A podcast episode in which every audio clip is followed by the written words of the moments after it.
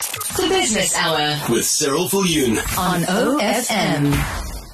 You're listening to O F M, the sound of your life, and good evening and welcome to the show just in time for our read of the week, looking at Inside the Belly of the Beast, and we are speaking to Melinda Ferguson, the publisher of the book. This is part two. Last week we already spoke to her. We found out how it's going with Mister Agrizzi's health and also looked into the phenomenal read itself and the bravery that it took to uh, write the book so openly and honestly. So to listen back to that, you're welcome to go to the blog. But continuing our discussion right now, right here on O F M, the sound of your life.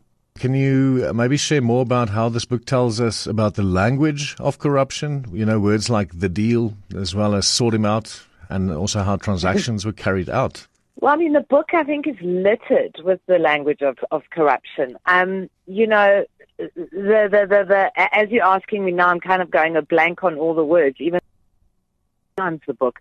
But I think that what, what kind of really gets you to the heart of the corruption is the use of Q R codes, actually, which is really visual language used in the book. Um, you know, if people don't understand what a Q R code is, it's basically a link to a website where you can actually see things like Gavin counting the money in the safe, Gavin shouting at some poor person at a Bosasa conference, at a Bosparat. Um, you know, there, there, there are a whole lot of visual cues in the in the book that take you into the world beyond the page. And I think that I think we haven't spoken about that enough. I know when I speak about the book um, to press, the Q R codes have proved to be incredibly informative for people, and people have absolutely loved kind of doing almost this documentary uh, a journey through the book. But I think that seeing, you know, one of the one of the chapters that sticks out for me is where Angelo talks about this little black book where everyone's got a code name, you know, and, and there are a whole lot of code names, and there are also attached to the code names for the people who are who are getting the um, the payoffs, and um, whether it's Lyndon T or whoever. There's the place, so they've got codes for where they're going to drop it off, and then little kind of visual cues on what the person looks like. So they've got this intricate system of corruption. It's it's fascinating to me that, that people would go to these lengths to try and remember and keep track of who was bribing who and what this person was getting, when they were getting it, where they were getting it. I mean, it's it's unbelievable in many ways. This book also shows us uh, the patterns of corruption and now um, the deals carried out, like you said, you know. Um, in your opinion, do you think this is still the case? Do you think these corrupt individuals still operate in the same ways after the book? You know, I think that a lot of people are scared at the moment, and I'm talking about people in power. Um, I think this book has literally thrown open uh, the can, kind of opened a can of worms on it. I think people are probably not just going about business as usual in the corruption world, although who knows, maybe they are. If I was someone who was who had been doing that, I would be being very nervous.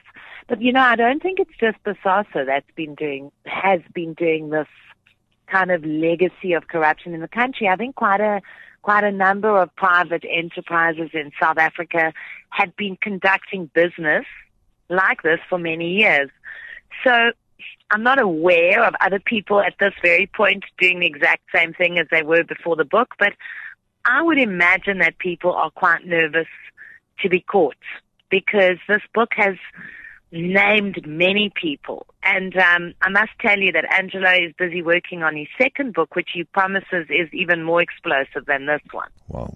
All right. So I think also another thing, the biggest question relating to corruption for everybody in the country, um, you know, is will we ever see the relevant parties in jail? What What is your take on this? You know, I, for a long time I've been thinking, I'm sure it's going to happen now. I mean, surely it must. And then people just carry on going about getting out of things, accusing themselves or saying they've got COVID or saying whatever, not pitching up to Zondo. I'm, you know, I'm, I'm, I'm, a, I'm a little worried about whether this, with whether any of the big fish, as they call them, are going to be called to book. I mean, I was quite excited when Ace Mahashula was served with a warrant of arrest. I thought, ooh, ooh, things are happening. But now it's just like you wonder if people are actually going to stand in court, be arrested, put in prison for any of these things. But I do think that if we don't have books like this and the other books that have been enormously important in exposing corruption, from the Gupta leaks to um, the, all the state capture books. Uh, I, I just think we would have been a lot more ignorant as a nation, and maybe as we keep going, we'll look back in history and say, aha, this book or, you know, or that book or all of these books have helped actually finally get people to, to be served with justice. Melinda Ferguson, the publisher of the book Inside the Belly of the Beast, right here on the, the Business Hour with me, Cyril Fouyoun. And this was our read of the week. Last week we had part one. If you would like to go and listen back to that one, or if you just tuned in in the middle of this conversation, you can always listen back on the business blog on o f m dot co dot z a. The Business Hour with Cyril Fouyoun on O F M.